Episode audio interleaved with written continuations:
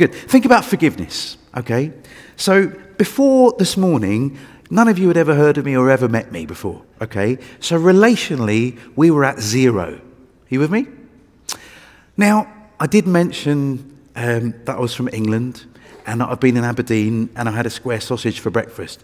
So I might have offended you already. So relationally, we might be at minus 10, mightn't we, because of the offense. But if you're gracious, you might forgive me and you, you might cancel the written code against me and uh, choose to, to count my sin against me no more. Relationally, we're now at zero, aren't we? God says, You're not just forgiven, you're welcomed into my family. I will be your father. That intimacy that you have with God is only available through adoption. Every time you pray the Lord's Prayer, every time you dare to call God your Father, that is affirming your adoption because only Jesus has the right to call God his Father. But we are adopted sons and daughters. And so, do you see all these wonderful treasures that were given through the doctrine of adoption? Why don't we sing about it? Why don't we pray about it? Why don't we preach about it? Why don't we celebrate it? I think if we did, it might soften our hearts to the challenge in our society. Because at the moment in the UK, there are 6,000 children that are waiting for adoption. Most of those children are not babies. There's a whole queue of people waiting for a baby to adopt in the UK. Most of the children that are waiting for adoption are older, three plus. You know what they tell me? A black boy in London who's over three years old is deemed unadoptable. He's written off at three because people don't want those kind of kids. They think at three you're going to be too damaged and too broken to be welcomed into a family.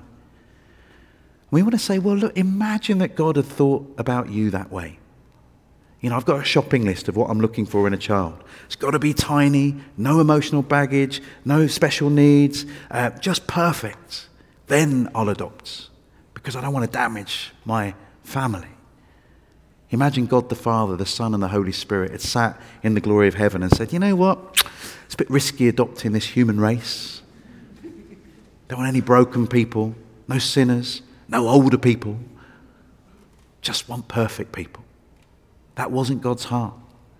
God was motivated to adopt us into his family, not because he needed us, but because we needed him. Adoption that we're calling people to is not about getting the kids that you want, it's about the kids getting the families that they need. And that means you might have no desire for extra children in your life. You might have already had your kids. You might have no kids. You might be married. You might be single. But you begin to look at yourself and say, could I be the parent that some of these children will need? Just very briefly, I want to show you a little video, one story, and then we'll draw our time to a close. So could you run the video?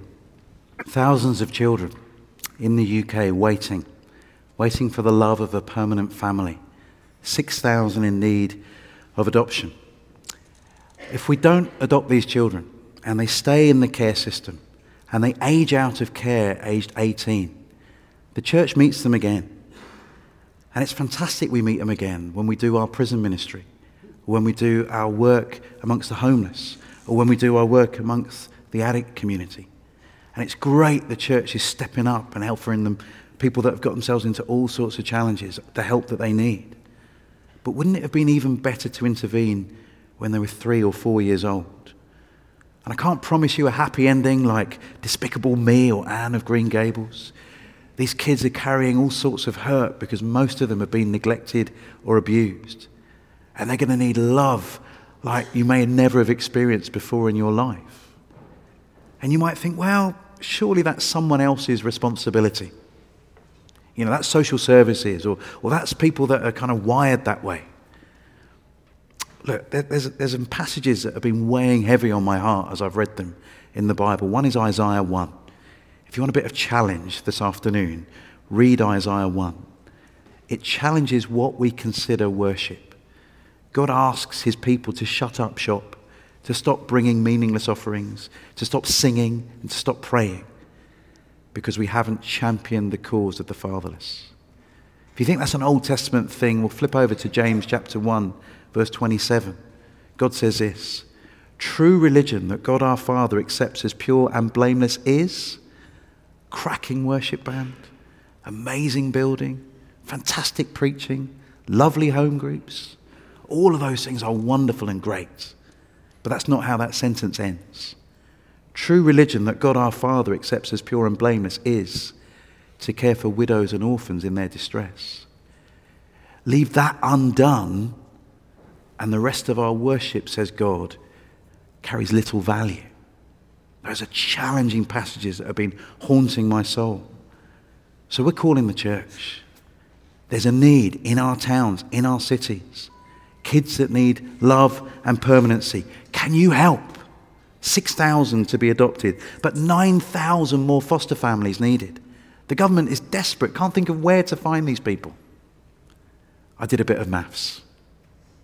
I worked out that uh, in our database of churches in the UK that would call themselves evangelical, we've got about 15,000. How's your maths? Just one family per church that steps forward, and the rest of us to be and act as the family they're going to need us to be to support them in this. And we can do it. I've told you about my little family and one little lad who experienced some pretty terrible stuff. Why do I tell you that one story? Well, you know the old story, the really old one. Maybe you've got it as a fridge magnet. It's of a little boy walking along a beach, and he comes across a thousand washed up starfish left behind by the tide. And he picks up the starfish and he runs to the shore, and he's about to throw it in when someone intercepts him. For some reason, it's always an older person that intercepts him. It's a bit of an ageist story. But the older person says, Why do you bother? It doesn't make a difference. And that boy throws it in and he says, Yes, it does. It makes a difference to this one. That's a really old story because today, a boy walking along a beach, he'd have one of these. It's a smartphone. And he'd do what I'm going to do now. He's going to take a selfie. You might want to smile because you're going to be in this. This is going online. Be careful. All right, I'm smiling. And he'd post that selfie of himself and the thousand starfish, and he'd post it on Facebook and on Twitter, on Instagram, Snapchat, you name it. And he'd let everybody he knew know about the problem. And I don't think it would take long before he had a thousand people down on that beach, each picking up a starfish and chucking it back in. And he wouldn't just make a difference to one, he'd make a difference to all of them. Friends, we, the people of God, the adopted people of God, we have experienced the love of a gracious Father in our lives. Surely we are well equipped to pass that love on to the children in need in our country. And if we did it, if we, the church, did it, and gave homes to all the children that needed it, what would that say of the gospel to our nation? Wouldn't that be a lived example of the adopting grace of God? So I'm asking for your help. It might be you need to search your heart and see if it's for you to become an adopter or a foster carer. Or maybe you need to stand alongside someone else in the church that's willing to do it and you'll be the support they need. Or maybe you want to pray into this. And uh, I'm going to put my email address up on the screen. You could literally, in the service, send me an email and uh, let me know that you want to be part of this movement that wants to see this change.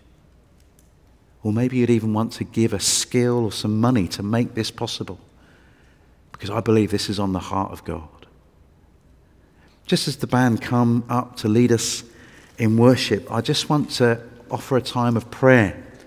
And maybe God's been speaking to you this morning. And uh, just give you a chance to respond to that. We're going to sing a song that celebrates the work of the Spirit.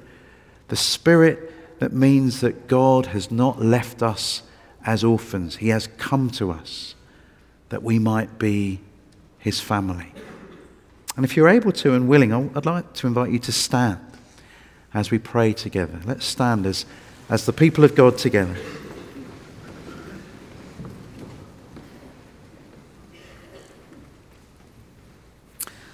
And again, if this, this is comfortable for you, you might want to put your hands out and say to, as if you're saying to God, Here I am.